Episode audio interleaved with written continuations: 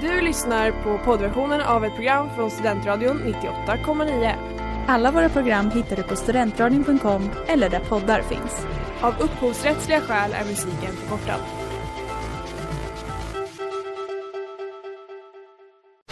Reklam, reklam.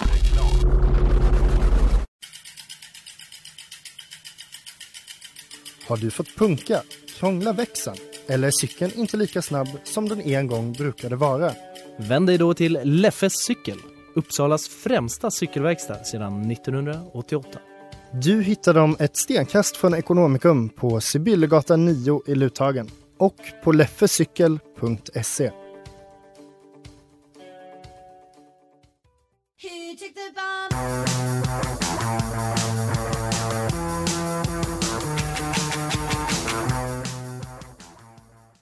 allihopa, nu blir det barnprogram. Nu ska vi se vad Hot Takes har tagit fram. En take om Knutby, ett hemskt brott. Vad tycker vi om det? Ja, det ska ni få veta inom kort. Mm. Hej och välkomna! Oh, Hur mår vi? jag mår bra. Jag är otroligt exalterad. Det här är, mm, det ligger mig, får säga, varmt om hjärtat. Det får man säga. Ja, Det får du säga. Du älskar ju true crime. Ja, Du gör ju verkligen det. ja, det gör jag. Och Knutby är ett personligt obsession som ligger mig väldigt nära. Jag har läst åtskilliga fuppar om Mm. det här. Vad är en FUP? Eh, Förundersökningsprotokoll. Tack. jag är så well versed, jag är så vanligt att man så skicka fuppen, någon som har fuppen. Vart är fuppen? Det är så vanligt. Ja. Jag vet inte om jag håller med om det. Inom true crime-kretsar så är Mm, det absolut. standard lingo. Men det kan jag köpa. Ja, Mm. för du är här Elvira. Ja. Leila, du är också här. Jag är också här. Hur mår du idag? Det känns underbart att vara här i studion. Det var Mm. ett tag sedan. Och jag ser fram emot att ta del av all den här FUP-kunskapen som Elvira sitter på och Mm, mm, Elviras, eh, Ellens kloka tankar på ämnet Mm. också. Ja, för jag är också här. Ja, det är du. det är Ellen. Det är El- Ellen. Ellen är också här. Ja. Ja men det kommer bli magnifikt tror jag. Vi ska alltså prata om dokumentären Knutby i blind tro Mm. från HBO. Men vi, eh, vi kommer nog prata en hel del om brottet säkert också. Det stämmer. Men Mm. eh, I guess you'll just have to find out. Mm.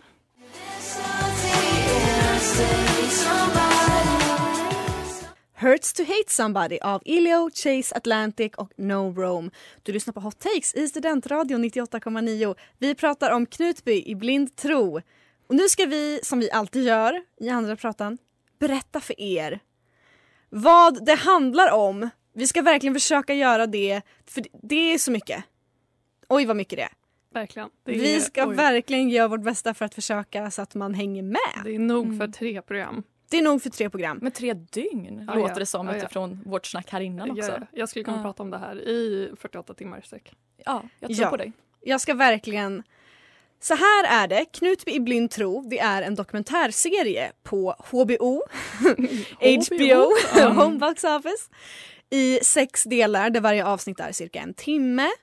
Som handlar om det som kallas för Knutbydramat, vilket är ett brott och en sekt som utspelade sig i Knutby, som är en liten by utanför Uppsala i början på 2000-talet och fram till eh, några år sedan som eh, handlar om en kyrkoförsamling som heter Knutby Philadelphia. Och de pratar lite om eh, Elvira will get you into that. Ja. Eh, dokumentären är gjord av Anton Berg och Martin Jonsson. Två journalister varav den ena ser ut som att han alltid luktar på en släppt fis och den andra ser ut som någon jag skulle dejta. 100 procent ja. Elvira, ja. berätta vad handlar den här dokumentären om? Den här dokumentären handlar ju om församlingen Knutby Philadelphia. Och det är ju då en, eh, det som började som en liten församling eh, i Knutby då, upp, eh, utanför Uppsala. Eh, den här församlingen börjar med att Åsa Waldo som är då en ungdomspastor inom Pingstkyrkan. Hon eh, samlar ihop sig lite folk, åker till Knutby och startar en egen församling. Uh, och I början allting bra. Det är noterat att också alla som är med är väldigt unga. De är alla i 20-årsåldern. Så att det är väldigt nice, det är kul, det är rolig stämning. Men sen så börjar liksom Åsa och Helge, då, en annan pastor som är väldigt aktuellt för det här. De börjar liksom mm, läsa teologi lite och börjar undra om det här med Kristi brud. De brukar ju säga att alla i församlingen är Kristi brud, att alla troende är det. Men tänk om det vore en person. Tänk om det vore Åsa Waldo. Eh, och de kommer fram till det. Eh, och därifrån börjar en slags intern tro existera där Åsa Waldo blir då Kristi brud. Eh, vilket slutar i att det är väldigt, det är väldigt, det är väldigt auktoritärt byggt för då får Åsa Waldo massa hon får massa auktoritet som Kristi brud och hon börjar få bestämma vad som är rätt och vad som är fel. Och hela den här församlingen lever liksom i en tro om att Kristi, alltså Jesus kan komma tillbaka när som helst och då ska alla tas hem. Vilket betyder att dö och åka till himlen. Så det blir väldigt press på om Åsa tycker att man är värdig att tas hem eller om man behöver hamna i helvetet. Eh, så det är liksom församlingen. Sen har vi lite saker som händer. 1999 Helge Fossmo då, som är en högt uppställd pastor. Hans fru Helen hon eh, ramlar i badkaret och slår huvudet och dör.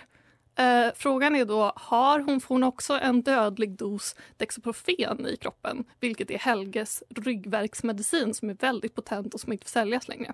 Så det händer, men det får gå vidare. Sen har vi 10 januari 2004 där då Helge Fossmos nya fru Alexandra, Åsa Waldos syster, eh, blir mördad av Sara Svensson, a.k.a. Barnflickan, som då är Helges älskarinna.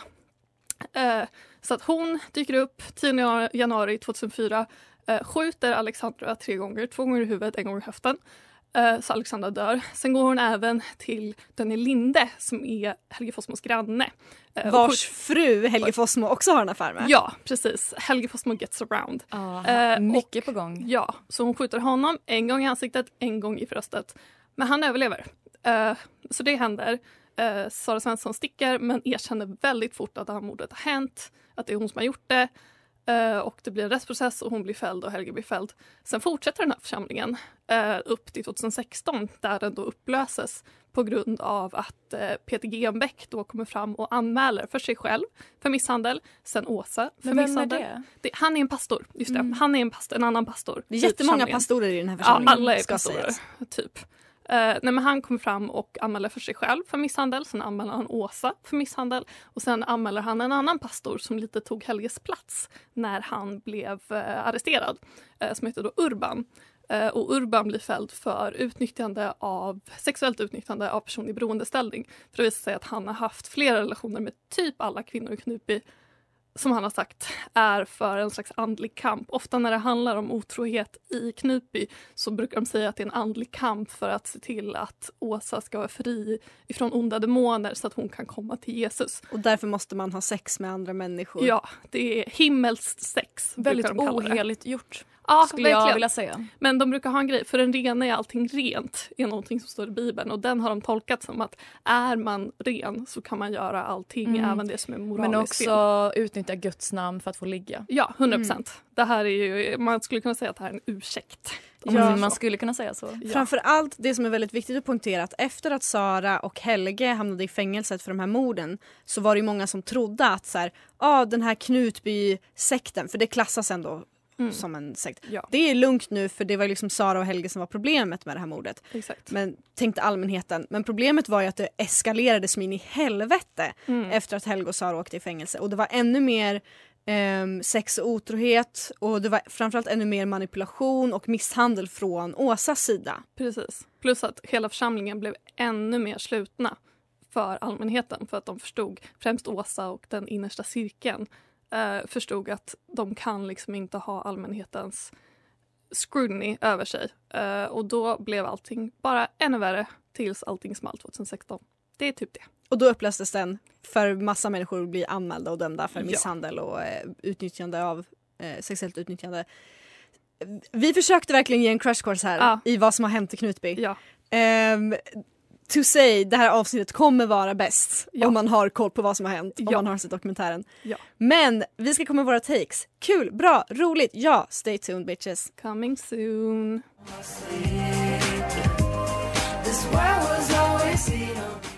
Tired av Scott och Child. Leila, berätta. Jag ska berätta. Jag vill börja med att påminna er som inte hört eller minns förra avsnittet av Hot Takes om vad vi pratar om då. Då pratade vi om Snabba Cash och Ellen kom ut som känslig tittare. Exakt det. Mm. Jag behöver påminna er om detta för att det nu är min tur att i live-radio kliva ut ur garderobens mörker. Jag vill nämligen komma ut som en skadad tittare. Oj. För jag kunde inte se klart dokumentärserien om Knutby. Utan ett halvt avsnitt in så fick jag avbryta för Knutbydramat triggade för mycket PTSD. Som sagt så skildrar ju Knutbydramat Philadelphia-församlingen en pingsförsamling präglad av stark andlighet, sluten gemenskap och ett något oroväckande kombo av sex och död. Och dessa försam församlingens tre heliga hörnpelare känner jag tyvärr till från mitt egna liv. Och därför ger dokumentärserien mig PTSD. Intressant. Mm. Mm. Men oroa dig inte för mycket, för min upplevelse var aldrig i närheten av ett fullbordat Knutbydrama. Det är en så kallad hyperbol. Du står ju Eh, här. Jag står ju faktiskt här. Eh, jag lever och mår bra. Eh, jag hann liksom inte fastna i den här gemenskapen och den gemenskapen som jag var i var heller inte så riktigt en regelrätt sekt. Inte än i alla fall. Men jag hade lätt kunnat fastna i den andliga gemenskap som jag fann i Costa Ricas djupa djungel. Det var bara så himla mys med all kärlek, natur, gemenskap och självförvållande masspsykoser. Så meningsfullt och så vackert. Men som allt som känns för bra för att vara sant så är det ju oftast precis så. Alltså, inte sant. Eh, medan jag var där i djungeln liksom dog en människa. Eh, och det var traumatiskt och inte så vackert kan man ju liksom minst sagt säga.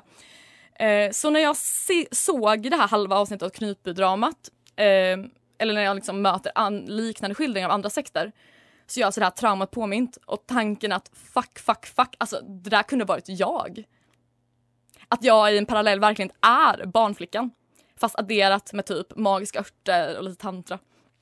Det låter bara ännu värre. Det låter en, eller hur?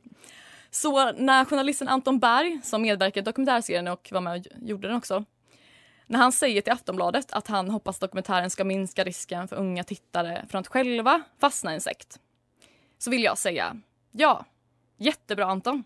Det är så viktigt och så viktigt och så himla nyttigt också. Men har du tänkt på oss? Oss nästan sektskadade unga. Har du tänkt på hur triggande det är att se vad som hade kunnat vara vår framtid sådär ingående och estetiskt förfinat? Nej, det har du inte. För samhällslagen lyder att den skadade tittaren är underordnad alla inte skadade människors begär. Så än en gång suger det att vara brännmärkt. Men så är det med det.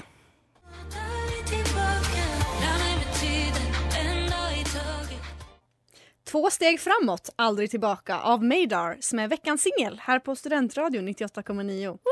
Du lyssnar på Hot Takes. Vi pratar om Knutby i blind tro. Och hörni, Åsa Waldau, Ja. tre ord. Gaslight, gatekeep, girlboss. Wow, ja absolut. Det var vad Knutby-serien var för mig. En crash course i hur dessa tre ord ska förkroppsligas. För om det är någon som visar hur man ska göra det 3Gs så är det Miss Åsa herself. The Holy Trinity. 1. Gaslight. Need I say anymore? Åsa fick alla i hela Knutby att tvivla på sina egna sinnen och upplevelser. De trodde de var fel, de trodde de var djävulen. Om de inte trodde och tänkte och tyckte och kände samma som the one and only KB, Christy Brood, var de fel. Queen of gaslighting. 2. Gatekeep. Jävlar vad tätt sammanknutna de var där. Hon, eh, hon gatekeepade typ en hel by. Ja. Imponerande. Och framförallt, hon ville inte att någon skulle kunna claima Jesus för sig själv. Så hon gatekeepade honom också genom att påstå att de var enade i heligt äktenskap och att han kom till henne i drömmar för att berätta hur mycket han ville knulla henne. Så att absolut ingen annan skulle kunna säga att de hade legat med Jesus. You gatekeep that man girl. Wow. Go off, gatekeeping queen. Ja. Tre, girlboss. I mean, kom igen ändå. En kvinna som är ledare för en sekt och får alla att dyrka henne, vara undergivna henne, tror att hon fucking ska gifta sig med vår herre Jesus Kristus. Girlboss move. Mm-mm. Glöm inte alla pengar som hon fick också. Ja! I det här sexistiska patriarkala samhället är det inte varje dag man får se en kvinna som har ett så stort grepp över en grupp människor, varav många är män. Att de kryper för henne, ber om hennes förståelse och acceptans och förlåtelse. Jag kan bara säga, she's a girl boss. Mm-mm. Kvinnor kan. Kvinnor kan. Också classic girlboss move att hata andra kvinnor. Classic girl boss move! Mm. Hon bara kan allt så bra. Ja, Ja. Mm. so this might actually be feminism. Oh my god. Tjejer kan också! Liberal feminists be like, we need more female war criminals. Här har vi dem! När KD säger att de är feminister. Det är Ja! det här de menar. Det är Det exakt, är Åsa de Mm, det är exakt det KD syftar på när de säger att de är feminister. Miss Waldau herself. Det är truly inspiring att se en kvinna vara så unhinged, så käpprätt galen, så off the motherfucking rails, men så maktfull. Och allt i Jesu namn. Man blir mållös. Gaslight, gatekeep, girlboss, Gåsa Waldau. Absolut.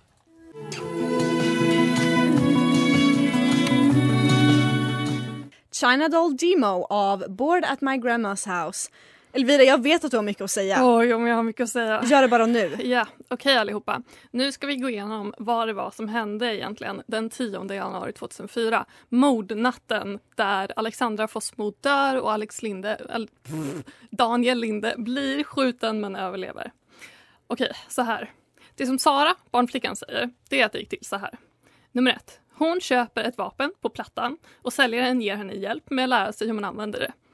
Eh, nummer två. Hon kör sin bil till Huby, lämnar dem i en glänta och går till Helge och Alexandras hus.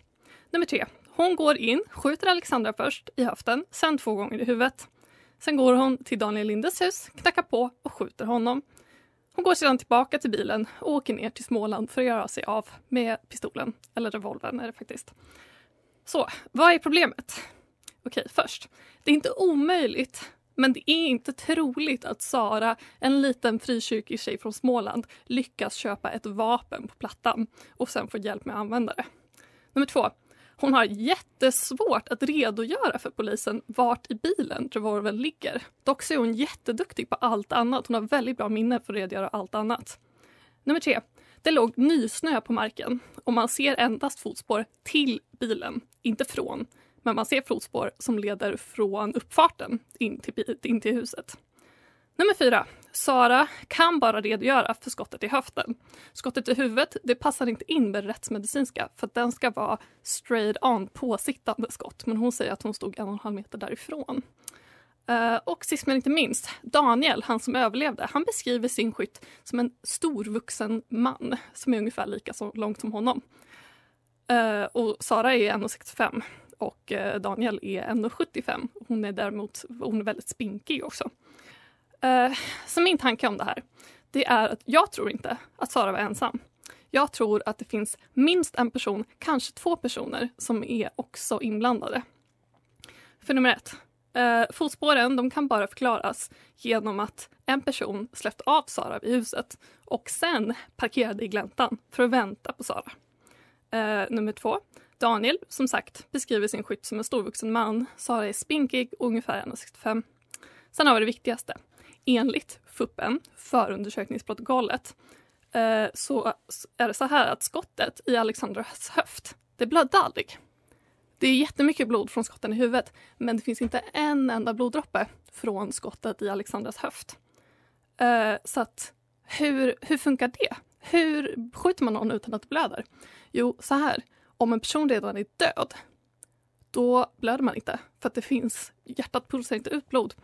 Eh, så att eh, jag tror så här att någon har lejt någon slags Bounty Hunter, någon hitman, någon som kan saker med vapen eh, och har då tagit med Sara, skjutit först Alexandra två gånger i huvudet. Sen har han gått till Daniel Lindes hus, knackat på, skjutit hon, honom två gånger. Sen har han tagit med Sara tillbaka till Helge och Alexandras hus för att sen låta henne skjuta Alexandra, Alexandras döda kropp en gång i höften för att hon ska kunna vara delaktig och också känna att hon är eh, responsible för det här Typ, typ mordet. att hon kan återge i rekonstruktionen Exakt. vad som hände. Och att det ska stämma överens också med det. Exakt Mm. så. Eh, så ja, det är min tanke. Eh, det här kanske var en hitman. Kan ha varit andra från sekten. Jag tror inte det. Jag tror att det är någon som har lejt en person.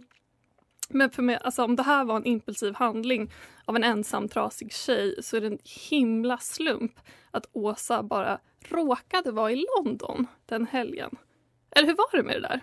För en pastor har sagt i polisförhör, och det här har han inte tagit tillbaka, att Åsa faktiskt var i Knutby morgonen efter mordet. Hur hänger det ihop? I don't know. Jag låter allting tala för sig själv. Men det är bara mina tankar om hela den här grejen. Men finns det någon dokumentation på jag tänker så här, flygbiljetter till London som Åsa hade? Eller Inte vad jag har hört. Nej. Det finns bilder på henne i London. Det finns, alltså det, det finns videor och bilder på att hon var i London.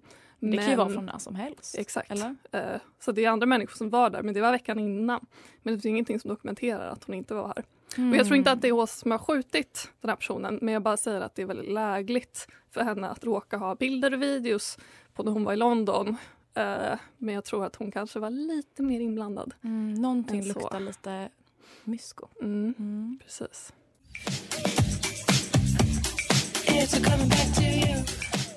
Wait I lied av Alfie Templeman. Du lyssnar på Hot Takes i Studentradion 98,9. Här i studion har vi Ellen, Leila och Elvira. Vi pratar om Knutby i Blind tro på HBO.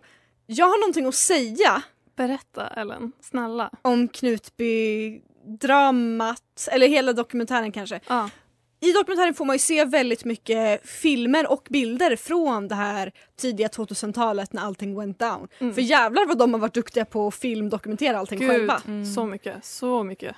Och eh, alltså jag vill inte vara den som är ytlig men fan vad man ser att alla är frikyrkliga. Alltså det finns, jag vill inte vara den som säger att det finns en frikyrkolook men det gör ju verkligen det. Ja, ja. Du har ju ja. rätt. De ser så, När du säger det. ja, de, ser det. de ser så jävla frikyrkliga ut allihopa att det inte chockar mig det minsta Mm. att de är medlemmar i Knutby Philadelphia som är någon typ av utbrytning ur eh, pingströrelsen. Mm. Vill du berätta om hur de ser ut? Och det är väl lite det som är grejen. Jag har försökt så här, hur ska man kunna definiera och sätta fingret på vad det är som känns så frikyrkligt? Och det är svårt, tycker jag. Mm. Jag tycker det är väldigt svårt att säga, beskriva hur man ser frikyrklig ut. Så ni får gärna hjälpa mig. Jag kan säga så här, det finns en fun fact om klädsel. Det var ju att till exempel Åsa fick, hon bestämde ju och hon dömde ju folk över, alltså hon bestämde typ hur kort kjolar får vara eh, och sådana grejer. Så att eh, mycket av det som folk hade på sig var ju som allt annat påverkat av Åsa. Och mycket handlar väl om att det är en viss specifik grad av liksom Modesty. typ. modesty. Ja exakt. men verkligen, det, skulle Mm. man, det, det kan man verkligen beskriva som frikyrkolooken. Den här specifika typen av, ja men kjolen har alltid en viss längd, det är alltid en viss urringning Mm. och inte mer. Håret är alltid långt och det är en väldigt sparsam sminkning. Alla är såklart jättevita Jajamän. och liksom, ja men ehm, för om vi ska fortsätta vara ytliga. Som vi märkte när Elvira gjorde sin jättefina run-through så var det ju att eh, Mr Helge Fossmo Mm-mm. had a lot of pussy going on. Oh yeah, so Mm. much. Han hade en fru, han hade en älskarinna som var barnflickan Sara, han hade en affär med grannfrun. Han hade två fruar. Två fruar. Ja. And where does all of this, where does all this pussy come from? För jag vet inte om ni har kollat på hur han såg ut år 2004 men han hade neckbeard. Ja. Alltså han hade så mycket skägg att jag bara okej. Ehm, och jag vill inte vara den som kallar någon ful. Ehm, Det gör jag inte men jag förstår inte hur han kunde ha den här otroliga sexuella relationen med så många. Mm. Det är konstigt. Det är Ja. konstigt. Jag vet ja. inte. Jag det kanske är inte. makten. För jag tänk, Det låter ju som er som är insatta i det att han satt på väldigt mycket makt och hade en liksom väldigt hög position i rörelsen. Det Och det är ju ganska attraktivt det stämmer. med Ja. någon som har så nära kontakt han med Gud. Hade, exakt, han hade ju också mycket jag tror Peter Genbeck, en av pastorerna, beskriver honom som en spillevink. Eh, att han hade mycket liksom, karisma och han gillade Mm. att skämta runt. Och det stämmer ju också att han var ju, innan han blev eh, liksom, fälld så var han ju den personen som var närmast Åsa i hela släkten. Han var ju liksom nummer två. Ja, och det säger ju ändå ganska mycket om tjejer att om det är någonting vi har så är det låga standards och en förmåga att alltid se personlighet före utseende. Verkligen. För om det är någon som var sexig i den här sekten och det här, jag vet att det här är problematiskt. Mm. Jag är redo att, att göra en ordentlig pudel efter det här uttalandet. Mm. För jag vet att det är problematiskt. Men Urban, Ja. Mr Urban som sen blev fälld Ja. för utnyttjande, sexuellt utnyttjande av person i beroendeställning. Han var, han var het Mm. år 2004. Ja. Jävlar vilka kindben, vilka Mm. käkben, vilket svall. Han hade den här riktiga sena 90-tals, tidiga 2000-tals modellooken. Mm.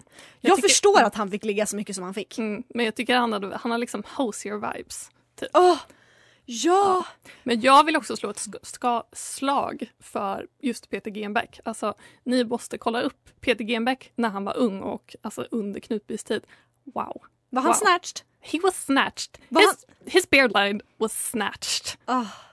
Okej, det är någonting med de här kyrkokillarna ändå Mm. som Mm. eh, ja, kallar mig för kristen tjej, vilket jag ju är. Men eh, ja, Det är tabu och det är därför det blir så bra. I know.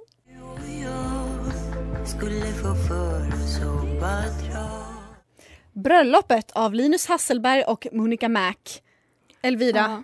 du har lite saker att säga mer kanske? Ja, alltså jag har så mycket att säga. För jag tycker det här är så himla intressant. För jag tycker det är liksom det är sällan vi pratar om typ sekter i Sverige och det är så mycket och det är så under lång tid som det är. Men jag skulle vilja prata lite om något man kanske inte pratar om supermycket och det är ju så. För Helge Fossmo är ju då mannen till Alexandra Fossmo som dör. Han blir ju fälld för anstiftande för att de tror att det är han som har påverkat Sara till att mörda för hon var så nedbruten så att det var hennes enda väg till att få nåd av Gud. Så han är fälld för anstiftan till det mordet. Men innan han var gift med Alexandra så var han faktiskt gift med en kvinna som heter Helen. Och hon, eh, som jag pratade om, hon dog i en så kallad fallolycka eh, 1999. Eh, och det som är intressant med det fallet det är att det är liksom ett under att det faktiskt blev, alltså att det verkligen den domen blev fälld att det var en olyckshändelse. För det har kommit fram ganska mycket i, som sagt, för att hon är då, alltså storyn är att de var magsjuka, Helge låg och sov, hon skulle ta ett bad, han vaknar och knackar på, det är ingen som svarar och när han öppnar dörren så hittar han henne dränkt, eller liksom, hon ligger flytandes i ett fullt badkar. Och storyn är då att hon ska ha stått i badkaret och sen fallit och slagit sig själv på kranen. Eh, och hennes skador stämmer överens med att hon har slagit sig själv på, på kranen. Men i, om man läser förundersökningen så ser man att de konstaterar i förundersökningen att det är otroligt osannolikt att hon ska ha fallit på ett sätt där hon naturligt ska ha kunnat slagit sig på kranen i den vinkeln. Uh, för att hon har slagit sig nästan horisontellt. Huvudet skulle ha varit horisontellt och det finns liksom inte plats nog i, bad, alltså i badrummet för att det ska ha hänt. Plus att hon måste ha fallit med en sån velocitet att hon behövde stå exakt raklång och fallit som en pinne för att kunna skapa den slags krossskadan som hon har i sitt kranie. Eh, Och nummer två, det som är intressant, det är ju den här dextroprofen som hon har i kroppen. För hon har en två gånger dödlig dos som jag minns, den i alla fall dödlig. Eh, Och det som är intressant där, det är att det inte finns några tablettrester i hennes mage när de gör obduktionen. Vilket rimligtvis borde ha funnits. Eh, Och hon har inte heller några sticksår på hennes kropp mer än de som hon fick i sjukhuset när de försökte återuppliva henne. Eh, så då ställer jag frågan eh, hur fick hon i sig den här? Och det enda svaret, jag vet inte om jag vill säga det i radio, men det är väldigt obehagligt om ni får tänka på att om huden inte finns och om munnen inte finns, finns bara ett sätt att få i sig det. Eh, och det kan hon möjligtvis inte ha gjort själv. Eh, så det finns väldigt mycket saker som inte stämmer med det här. Och jag tycker att det här borde ha varit en slags prelude för vad som skulle hända istället för att det bara blev ett olycksfall och att folk blev glada över att hon förts hem till Gud. Ja, jag tycker också det känns en viktig sak är så här, vem går och badar med magsjuk? Mm. Är inte det jätteosannolikt Det är också? jättekonstigt. Allting.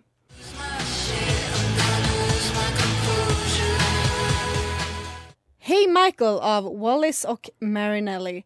Du har lyssnat på Hot Takes på Studentradion 98,9. Vi har pratat om Knutby. Det var bra, det var spännande. Mycket konspiration. Härligt, kul. Om man vill ha mer av oss, vad kan man göra då Elvira? Man kan eh, söka på Hotdays 98,9 på eh, närmsta poddplattform. Där finns vi. finns även på Instagram som hotdays 98.9. Eh, kom gärna dit, skriv, fråga, allt. Ge oss feedback. You name it. Och lyssna på oss nästa vecka när vi sänder vårt sista avsnitt. Det kommer vara Stämmer. toppen. Det stämmer. Mm. Mm, verkligen. Och var kan man eh, lyssna på våra tidigare avsnitt? Eh, det kan man göra på alla poddplattformar eh, och även på studentradion.se. .com. .com. Studentradion.com. Det stämmer. Kul! Bra! Fint! Vi hörs nästa vecka för vårt last episode. Puss kram! Opus. Hej då. Ha det! Bye.